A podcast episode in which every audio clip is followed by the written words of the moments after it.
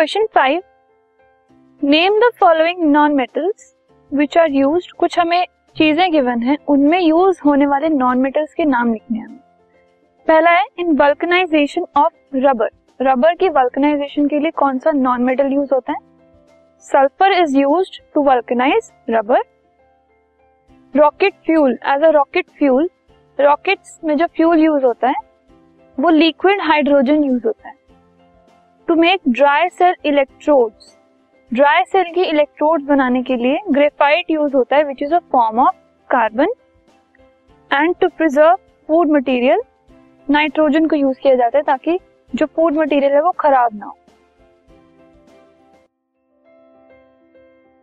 This podcast is brought you by hub hopper शिक्षा अभियान अगर आपको ये पॉडकास्ट पसंद आया तो प्लीज़ लाइक शेयर और सब्सक्राइब करें और वीडियो क्लासेस के लिए शिक्षा अभियान के यूट्यूब चैनल पर जाएँ।